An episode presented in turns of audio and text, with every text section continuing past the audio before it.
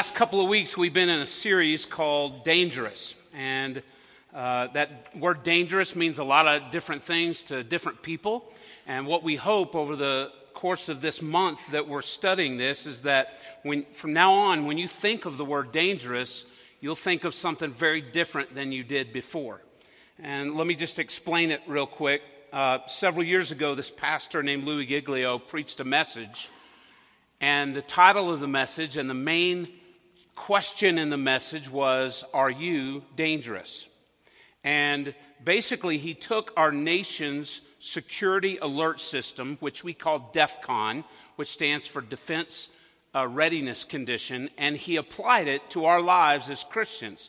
And he basically said, hypothetically, if Satan had a DEFCON system in hell for Christians, similar to what our nation has for threats outside that you know could harm our nation, where would you fall on that scale? And so let me give you some examples. We, we kind of put together some hypothetical DEFCON levels for Christians uh, that Satan might have. And DEFCON 3 looks like this Satan is not remotely worried about you because you are no threat to his plans to discourage and destroy. And just real quick, in case you don't know this, in case nobody's ever told you, we do have an enemy. His name is Satan. And I said the first week of this series that you only have one enemy. And one of the things he's really good at is getting you to think that a lot of other people are your enemy your spouse, your coworkers, your children, your parents, your neighbors. Those aren't your enemies. You have one enemy, his name's Satan, and his plan is to discourage and destroy. That's, that's his whole reason for existing. And he comes after you and me because he knows he can't get to God, and his real hatred is, is focused on God, but he knows he can't touch God, and so he comes to us who God created and loves. So, DEFCON 3, you, Satan's not worried about you. You are no threat to him. DEFCON 2 looks like this You've grown in your walk with Christ to the point that now you occasionally show up on Satan's radar as kind of a blip on the screen. And, and we've said for the last couple of weeks, it doesn't mean that you get it right every time, but you've begun to walk with Christ enough and begun to, to get it enough that every now and then you bleep, bleep, show up on Satan's radar. And he stops what he's doing. He's going, wait a minute, what's going on? And he looks at your life, and this little alert goes off, and he goes, uh oh, I got to start paying more attention to this person because they're starting to get it. And then DEFCON 1, the highest level of alert, goes like this Satan and his legions of demons are on highest alert every day because they know you are making a daily, eternal impact on the lives of others for the glory of God. And, and this level also doesn't mean that you're perfect and that you do everything right, but you are walking with God on a level that your life is making a difference in the lives of others and your life is bringing glory to God. Again, doesn't mean you do it right every time, but on a daily, regular basis, you're making an eternal impact on this world, and Satan wants to do whatever he can to stop you. When I was a young believer as a teenager, I used to hear people say all the time, the closer you get to Jesus, the harder Satan's going to come at you. And, and it took me a long time to believe that and really understand that. But listen, it's true. A lot of people think maybe the ones who are far away from God are the ones that Satan's having a field day on. Listen, he's not worried about you if you're far from God. You're right where he wants you. You're not doing anything. You're not growing closer to Christ. You're not experiencing peace, hope, and joy in your own life, and you're not spreading it to others. The people that Satan's the most worried about and he's going to pay the most attention to and he's going to send the most attacks toward are those ones who are intentionally, on a daily basis, growing closer and closer to Jesus Christ in such a way that it's changing you. It's changing who you are. It's changing the way you love people. It's changing the way you see the big picture of life. That's when Satan gets worried, and that's when he comes after you. So, during this series, we're looking at what does it look like for us to be dangerous? How do you become dangerous? And, and we thought um, that it would be fun during this series to each week film one of our staff members doing something dangerous. And I apologize that we showed the very best video the first week. Uh, you know, I, we probably should have rethought that. But, um, and, and by the way, if you haven't, go back and watch these. Week one, I may or may not have jumped out of an airplane. You, you don't know how hard it was for me this morning because I'm trying to be humble. I want to be dangerous, okay? And it was really hard when I saw my sweatshirt that I got that says Mile High Skydiving and knowing that I earned every thread of that sweatshirt it was hard not to wear it this morning and just put it in your face. But you see that I didn't do that. I just wore a normal shirt, and uh, I'm struggling with pride. I'm just going to be honest with you. Anyway, sorry. Then last week, uh, Brandon rode this little bull, and uh, it was cute and all.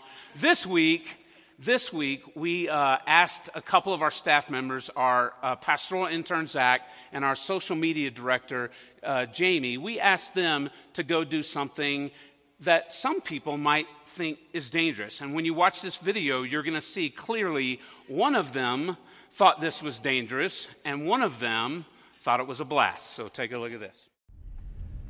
Jamie, how you feeling? Great. What do we get to do today? Not. Um, well, we're hoping, third time's a charm, um, to do a very terrifying ride called the pterodactyl.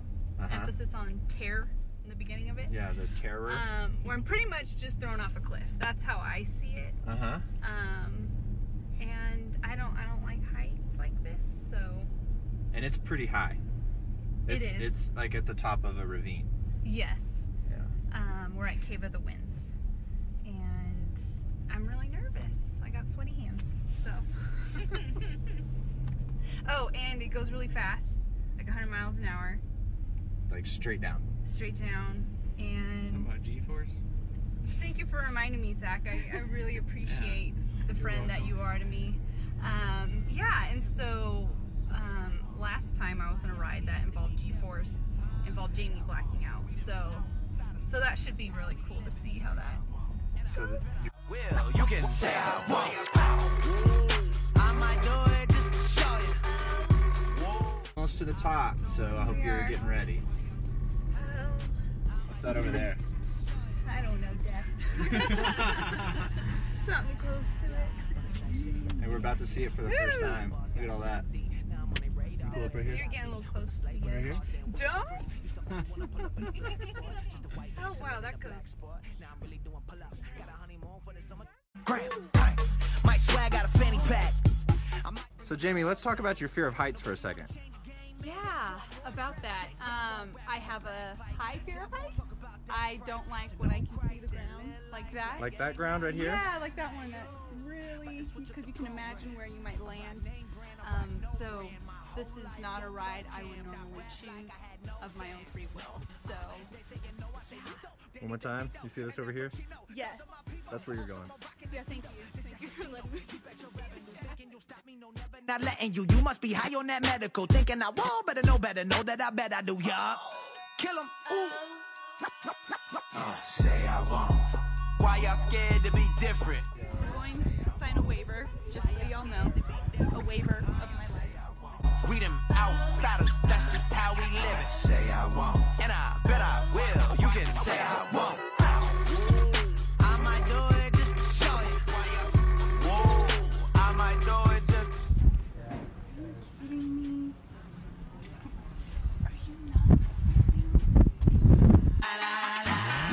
Are standing before the empty ravine that we're gonna drop into. Oh yeah, He's excited. He's, he's yes, You think he's more excited than you are? just a little bit. Look, I'm from an era of fast living and mass terror. Boys covered in cover girls like mascara. I don't need to keep a gun in a mask ever. I still make them put their hands up. Ask Derek. My road manager damage all of you amateurs sneaking up on a tour bus with a demo to handle us.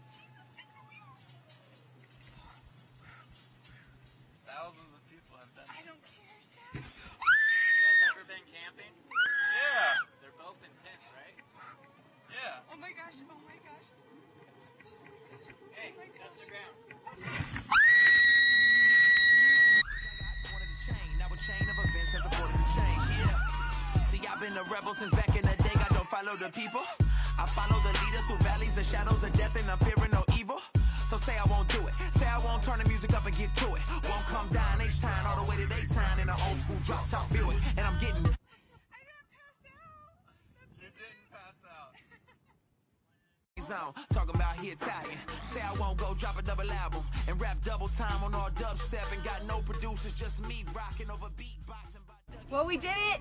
I did it. We got in a swing, got thrown off a cliff, and it was as terrifying as my scream made it sound.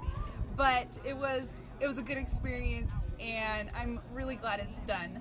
So my question for you though is, are you dangerous? All right. Good job, Jamie. It's right back there. And uh, she didn't tell you this part in the video, but she actually confessed to me this morning that she actually wet her pants when that happened. But uh, I made that part up. I'm just kidding. Zach, we're going to have to figure out something different for you next time because that, was not, uh, that was not moving for you for sure. Uh, anyway, so last week we in, in this series we talked about the story of David and Goliath, and we pulled some truths from that story that I want to uh, remind you of today. If, if you missed any of these messages, please go online or to our Vimeo channel and, and watch these. I think you'll really be encouraged. But here are a couple of things that we pulled last week from the story of David and Goliath. Number one goes like this: Being dangerous means moving forward in spite of your fears. And obviously, you just saw Jamie do that. And I know these videos are silly, but I hope, if nothing else, it will be a reminder in your life that there are moments, crazy or not, where you're really afraid or it's really uncertain what's going to happen to you, but out of your trust in God, you move forward anyway.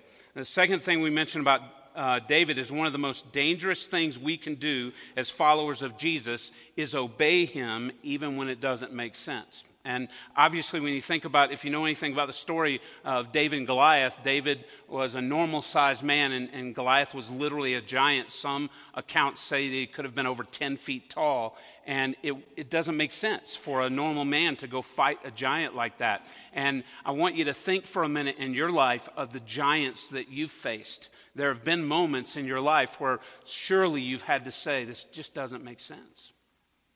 And when you move forward anyway, that's when you know you're becoming dangerous because your trust level in Jesus Christ has risen to such a point that, hey, God's going to ask me to do stuff in this life that doesn't make sense to other people, but I trust you enough, God, to move forward anyway. And then finally, uh, I love this. We said that whatever you're facing today, whatever it is you're going through, God is using this moment to prepare you for something even bigger down the road. And, and in the story of David, we talked about his faithfulness of watching his, his father's sheep and, and fighting off lions and bears, and, and how meaning, uh, meaningless of a job that that must have seemed sometimes to David. That, you know, does this even matter what I'm doing? Does anybody even notice? But God was using that moment to prepare him for the bigger moment of fighting Goliath. And he's doing the same thing in your life. I, I don't know, obviously, and I don't pretend to know what everybody in here is going through,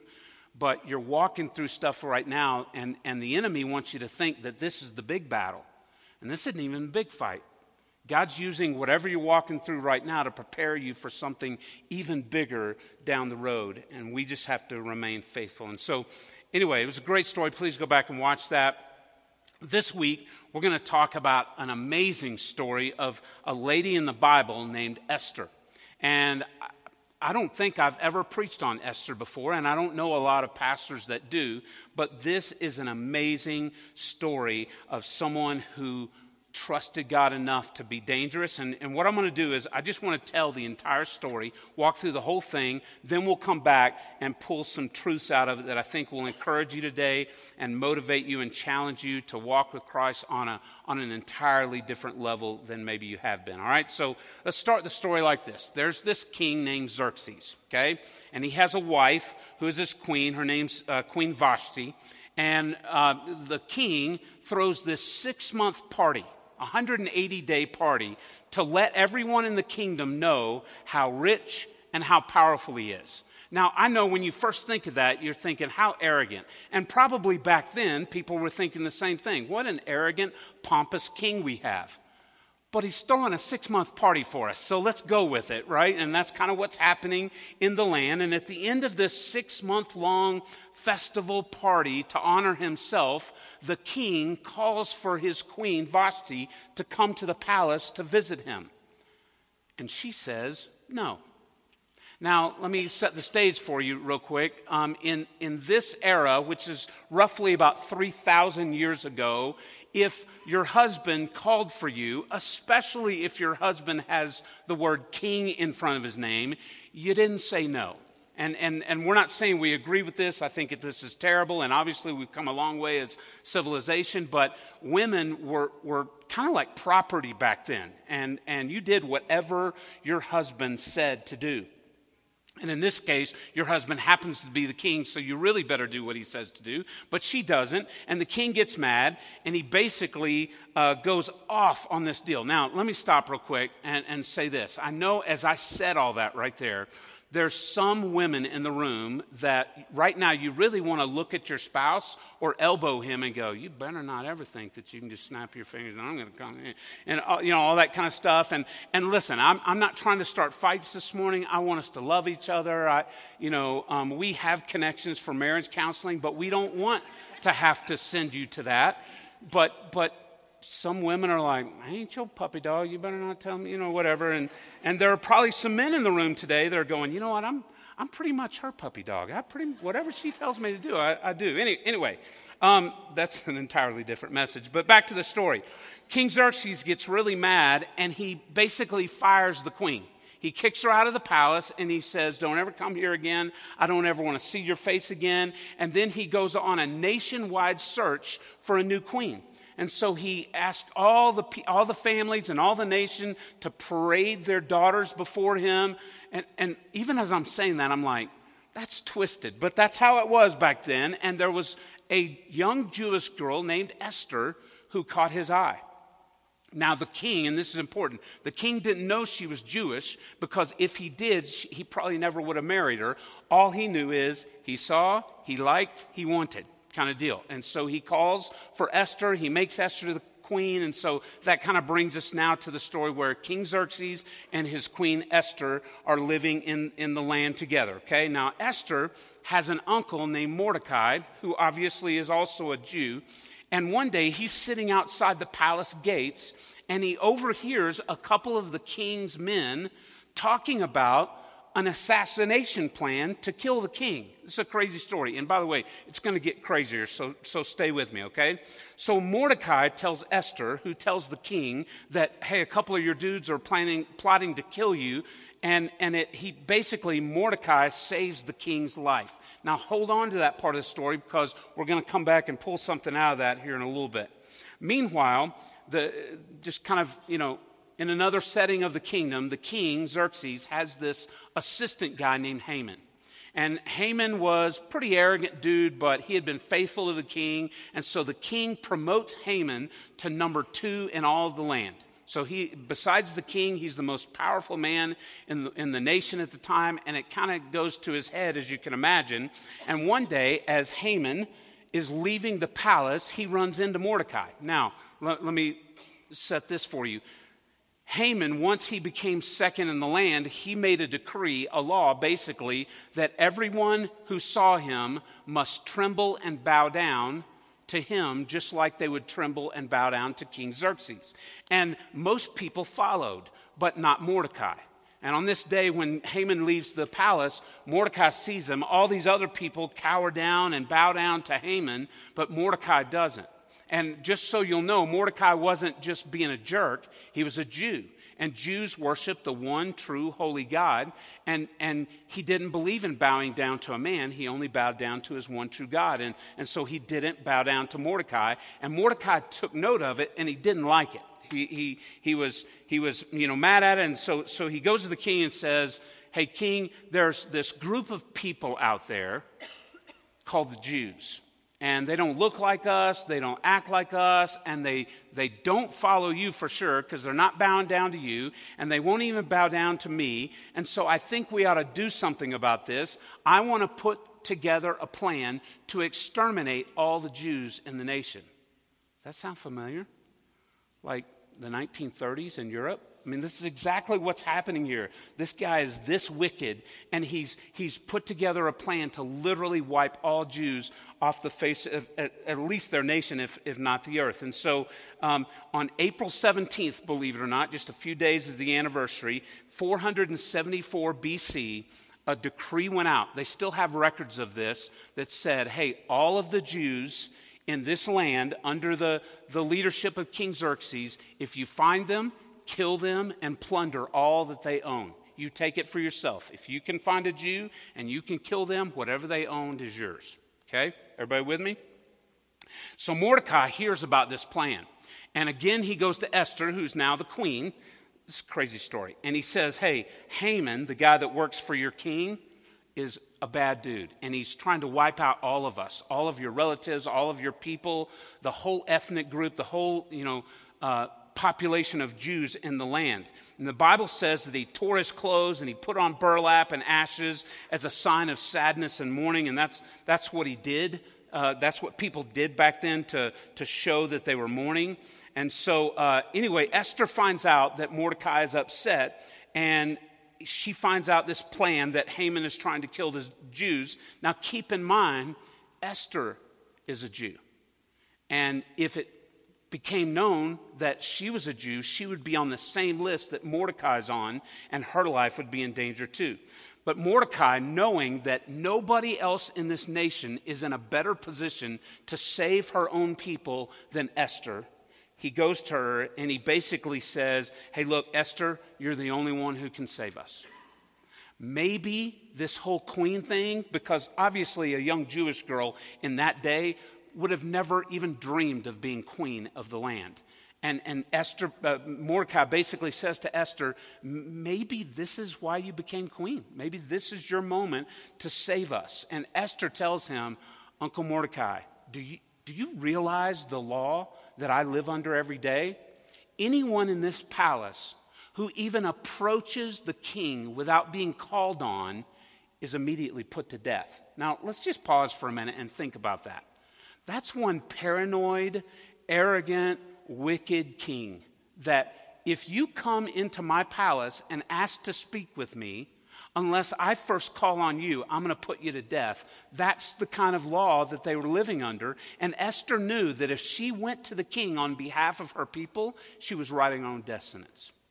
She knew this would be the end, and she would literally be giving her life not just to protect her people, but just to ask if her people could be protected. Okay, so believe it or not, and we're going to come back to this in a minute, Esther says, Okay, you know what? I'll do it. Mordecai, go get all of our people and pray and fast for three days. Pray out to God to protect me, and I'll go to the king. She plans to throw a banquet, and, and it's really not a full banquet, it's just a really nice dinner for And the, and the attendees will be Esther, the king, and Haman. And that's all she invites to this, this dinner. Now, when Haman finds out he's invited to the queen's dinner, his arrogance goes up even higher and he runs out of the palace, uh, you know, so happy that I got invited to the queen's dinner with the king. And on his way out, he runs into guess who again? Mordecai. And once again, everybody else bows down and cowers around him except for Mordecai. Mordecai doesn't bow down. And so he gets furious and he runs home and he's kind of, you know, whining to his family. You know, I can't believe that Mordecai. And, and so his wife says, you know what? You ought to just execute Mordecai right now. Don't wait for the whole plan to take place to wipe out all the Jews. Go ahead and kill him now. And so uh, Mordecai actually builds a device that he's going to uh, execute Mordecai on. And, uh, and in the middle of all this, you know, uh, uh, excitement of, yeah, that's what I'll do. I'll take out Mordecai. His, his assistants, Haman's assistants, come and say, hey, you're late for dinner with the queen. He's like, oh, I forgot. So he runs. Now, in the, in the middle of all that, and we're going to come back to this in a minute too, one night the king can't sleep. And he gets up, and I don't know what you do when you can't sleep. A lot of times I turn on the Weather Channel. Don't judge me. You do whatever you do. Um, but the king that night, he decided to get out the records of his kingdom. Like, they're the chronicles of everything that's happened since he became king. And as he's reading these records of his kingdom, he comes across the name Mordecai. And he remembers that it was Mordecai who saved him from the assassination plot of his two men that, that worked for him. And so the, the next day they come to this dinner, and, and, and, or actually before the dinner, he says to Haman, he says, Hey, who was it that, uh, he, he says to Haman, Hey, what should I do for a man who pleases me more than anybody else in the, in the land? And Haman, being humble, in his own mind thinks, the king must be talking about me. And so he's like, Well, king, gosh, I mean, if you were going to honor someone, me, uh, then I would get the finest horse and the finest robe and throw a big party for him. And, and the king says, Great, go do exactly what you said for Mordecai. And Haman's like, What? You know, and, and, and now he's even more mad. He's ready. He's ready to assassinate or, or execute Mordecai, but that's when he's called into this uh, feast. So they all sit down the queen, the king, and Haman. And Esther knows that if she brings up saving her people, it could be her death. This could be the moment where she's sentenced to death. But because she trusts in her God to take care of her, even if it means I must die physically, I trust God's plan for my life. And she says to the queen, uh, to the king, I need you to save my people because there's a plan out there to wipe them off the face of the earth. And the king grows angry and he's like, Who in the world would, would do such a thing? Who would, who would create a plan to wipe out all the queen's people? And she says, Well, now that you mention it, it's Haman. And the Bible says that Haman grew pale with fright. I would too, right? He's like, uh oh, this is not going according to plan. And long story short, the king, Xerxes, has Haman executed on the same device that Haman had created to put Mordecai to death. He is, is put to death himself, and the king puts out a new decree saying, hey, all the Jews in the land, they are safe, and everyone else should worship the God that they worship. Now, it's a crazy story, right? When I, when I read this this week, I was thinking to myself, who needs Netflix? Just read your Bible, right? I mean, there's amazing stories. But what I want to do is, in the midst of this crazy story, there, there are a few things that I think we can pull out that show us how not just Esther, but how you and I can be dangerous as we walk around here on earth. The first part I want to show you is in Esther chapter 4, starting in verse 13. Uh, and, and the Bible says this. You'll see where this picks up in the story. He said, it says, uh, Mordecai sent this reply to Esther Don't think for a moment that because you're in the palace, you will escape when all of the other Jews are killed. If you keep quiet at, at a time like this, deliverance and relief for the Jews might arise later in some other place, but you and your relatives will die. Who knows if perhaps you were made queen for just for such a time as this?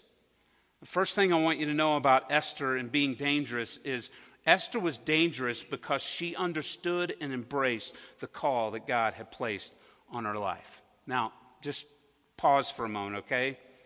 Remember that Esther is a Jew, and she knows that the king has no idea she's a Jew. And so, if throughout this process, that's how he finds out that she's one of these hated people, he's not only going to be upset because she's a Jew, he's going to be more upset because she lied to him or she wasn't completely honest with him. And so, I can't think that she would ever imagine that God would be positioning her from such a simple little life to the moment where she might be the only hope that her people have for survival. And I love the challenge by Mordecai. Maybe this is the moment for which you were created. When we first moved here to Colorado, my oldest daughter Kaylee found this verse, Esther 4:14, and she wrote it on a little scratch piece of paper and she taped it on the window over our sink where we would see it every day. And, and, and listen, I, I talk about our journey here to start the bridge all the time because it's been a big part of our life, but I'm not saying we deserve any special pats on the back, but I do want you to see that it's, it's scary to move your family across the country to start something out from scratch with people you've never met. And what I want you to see is seeing that, that verse every day.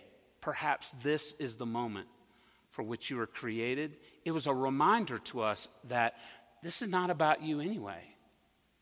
And if anything can encourage you today, if I, Steve Ferris, with all of my issues, can do something that dangerous, I can't imagine what God has in store for you that you could do that would put such a dent in the plan of the enemy that he would come after you full force because he knows you are dangerous. If I can, you can. And I'm telling you, this verse, maybe this moment is the moment that you were created for, has been such an encouragement to our family over the last three years. Now, uh, let's clarify some things here, okay? First of all, uh, we know that God is probably not calling you or me to put our lives on the line for anything. Now, I'm not saying that will never change, but certainly for our faith, we live in a nation right now where here we are on a Sunday morning and no one's telling us we can't do this. And I want to remind you there are lots of countries in this world where that's not allowed. People aren't allowed to gather and sing songs to their God and, and teach out of the Bible. That would be, uh, you know, a crime that's punishable by death in many countries. We're very fortunate to do that. And so God's probably not calling you or me, either one, to, to you know, marry a king and then save a whole race of people. But if you get stuck in that, you miss the point. Here's the point of this part of Esther's story God has a call and a purpose for your life. Your life. And in the 25 plus years that I've done ministry, I've met so many people who come to church and they love the Lord and they listen to the messages and they volunteer and they're good parents and they're good workers, but they've never stopped to think for one second, what am I here for? Like, what does God want me to do in my time here on earth? And, and let me, let me uh, put it in perspective for you. Our time on earth is so tiny compared to eternity that it can't even be measured. That's how small it is. And so, our time here on earth, whether it's 70, 80, 90 years for whoever, you only have one shot at this. And so, it's worth asking the question what's God want me to do in this brief time that I have around these people in the neighborhood I live in and where I work and the kids I'm raising? Like, what do you want from me, God?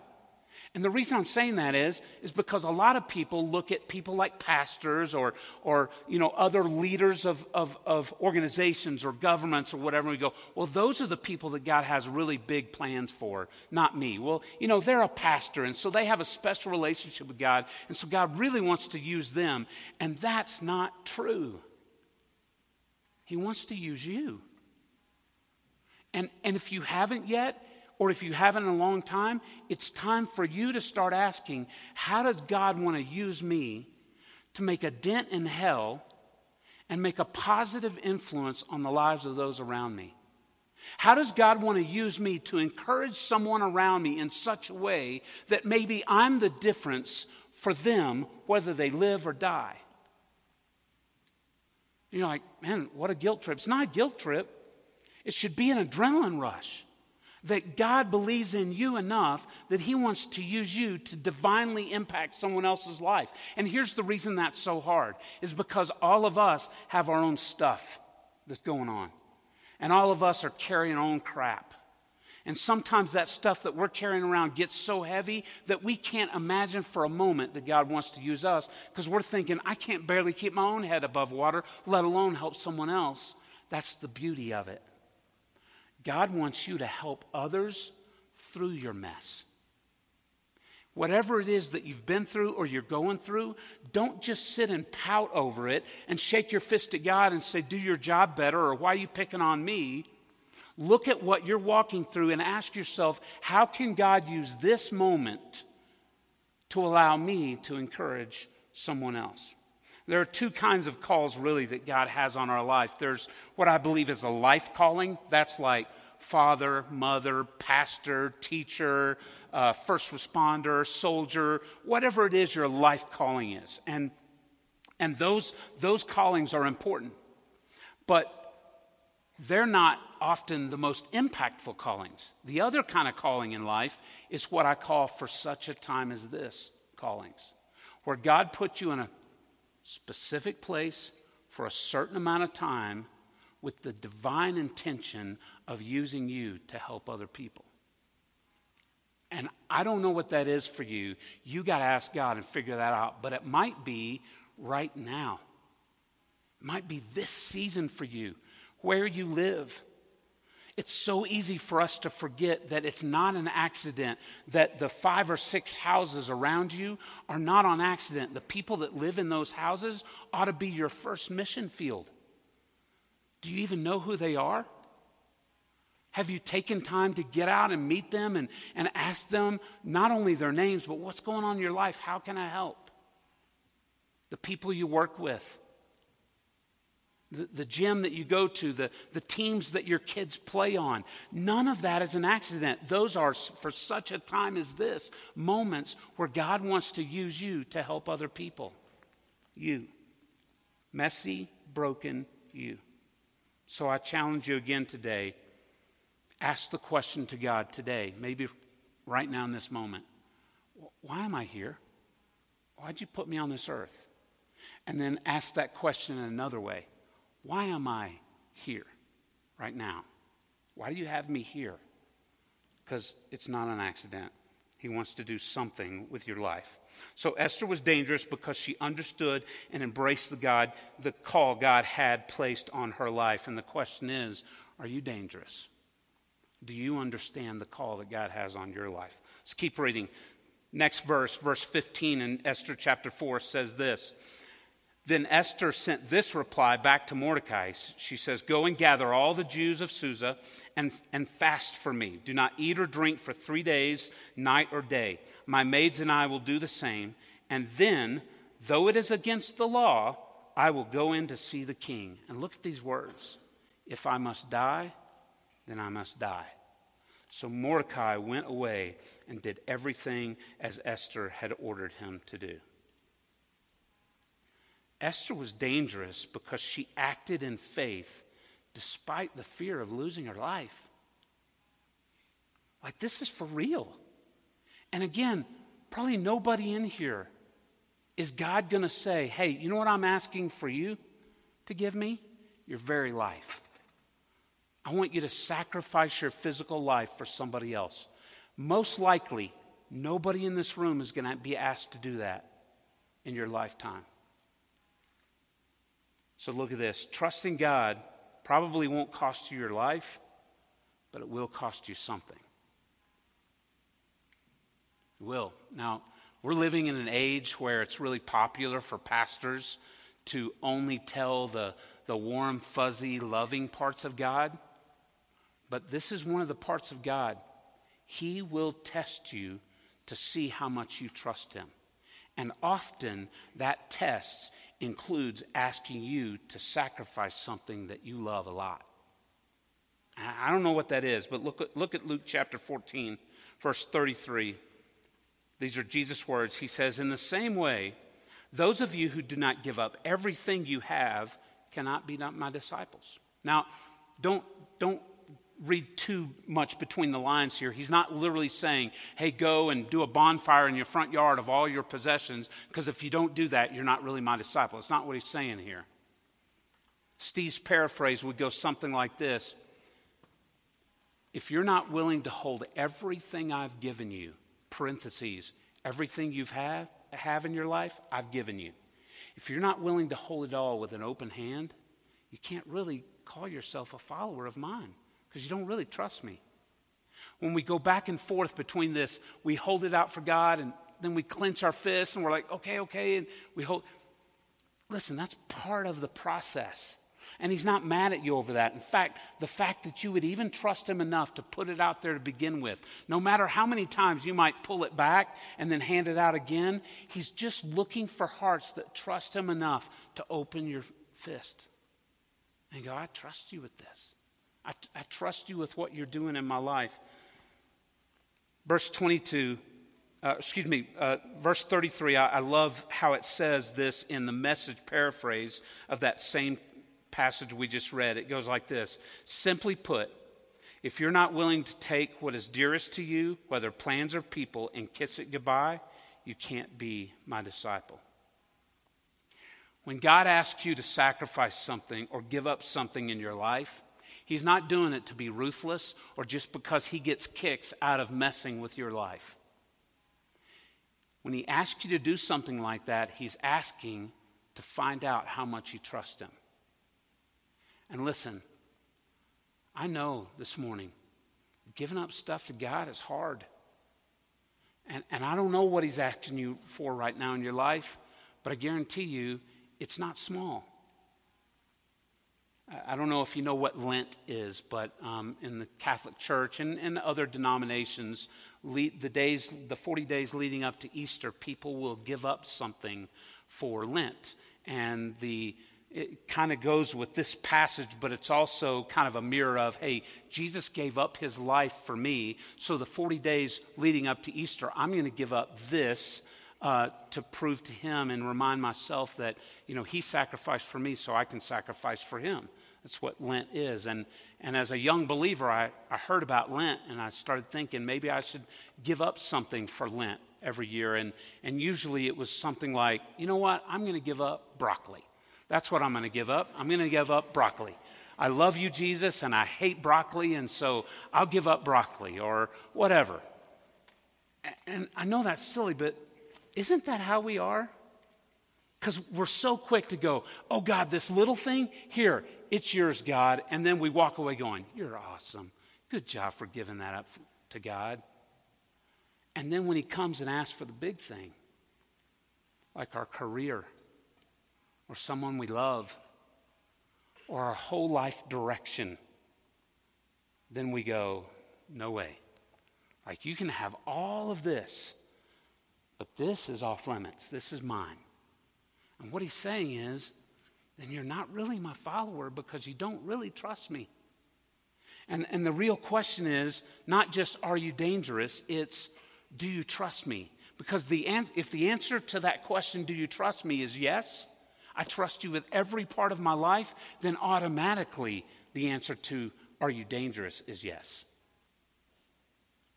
Being dangerous means do I trust God? And then finally today, I want to zero in on that moment where the king couldn't sleep. Remember, I, I mentioned that?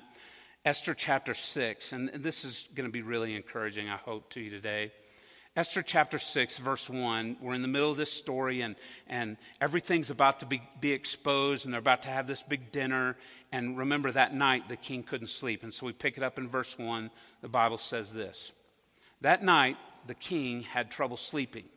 So he ordered an attendant to bring him the book of history of his reign so it could be read to him. And in those records, he, desert, he discovered an account of how Mordecai had exposed the plot of these guys. And no, I'm not going to pronounce them. And no, I can't pronounce them. And neither can you, so don't judge me. Two of the eunuchs who guarded the door of the king's private quarters, they had plotted to assassinate King Xerxes.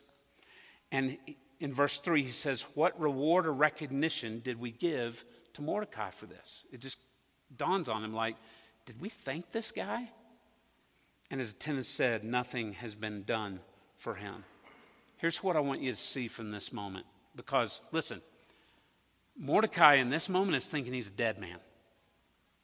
You, you, get my point? Like, he knows Haman's got a hit out on his life. He knows that he's about to be the first Jew put to death to make a point to everyone else that you better bow down when Haman or the king walk through. He, he knows he's a dead man. But in that moment, in Mordecai's darkest moment, where he thinks there's no hope, God's working. God, God makes it so the king can't sleep. And he puts it on the king's heart to go and read the history of the, of the land so that the king can remember what Mordecai did for him. So this time, instead of Mordecai saving the king's life, the king saves Mordecai's. And the truth for us is this God is always working behind the scenes. just not necessarily according to your schedule or your wishes. But He's working.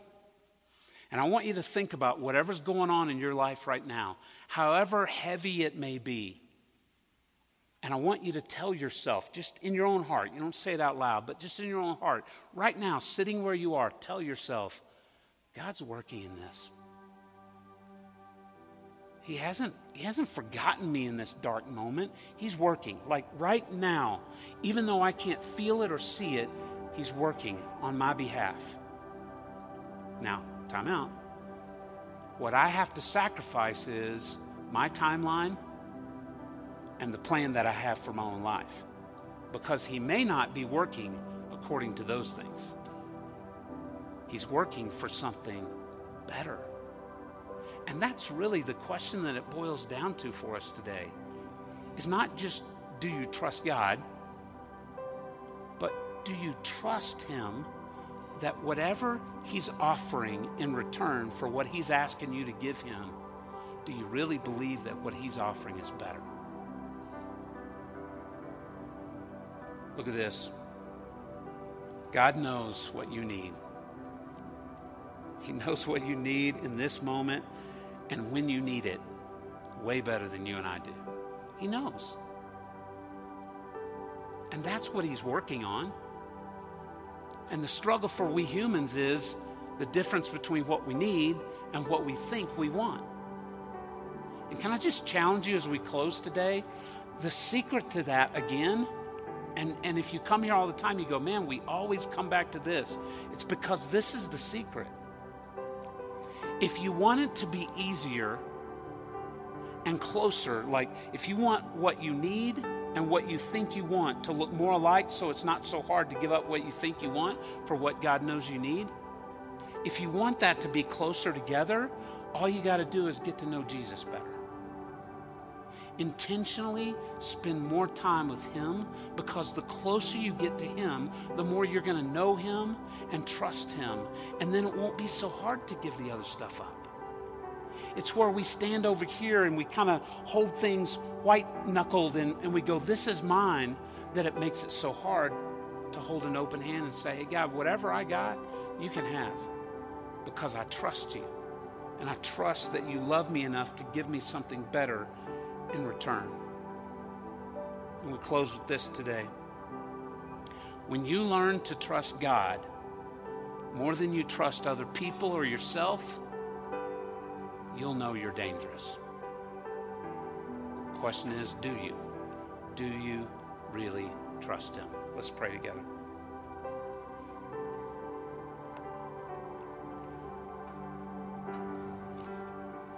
Thank you, God, that today, right now, in this moment, you are working on our behalf. You're working behind the scenes in whatever's going on in our lives, whether it's financial, whether it's relationships, our career, our kids, our parents, our future, whatever that may be, God, you're working. You're working right now. We can't always see it, but you're working. My prayer for us this morning, Lord, is that we would align our schedule and our timeline and what we hope for with what you want for us. Because, Lord, we confess today what you want for us is far better than what we want for ourselves. That's hard for us, God. It's hard for us to grasp sometimes. So, will you teach us to believe? Will you teach us to have faith? Thank you for loving us. Thank you for believing in us. Thank you, Lord, that you have divinely positioned each one of your children to be dangers to the kingdom of hell, to make such an impact on those around us that Satan takes notice. And so the next time when we're attacked by the enemy, we're not surprised and we're actually thankful because it's just a sign that we're becoming more like you. Thanks, Jesus. It's in your name we pray.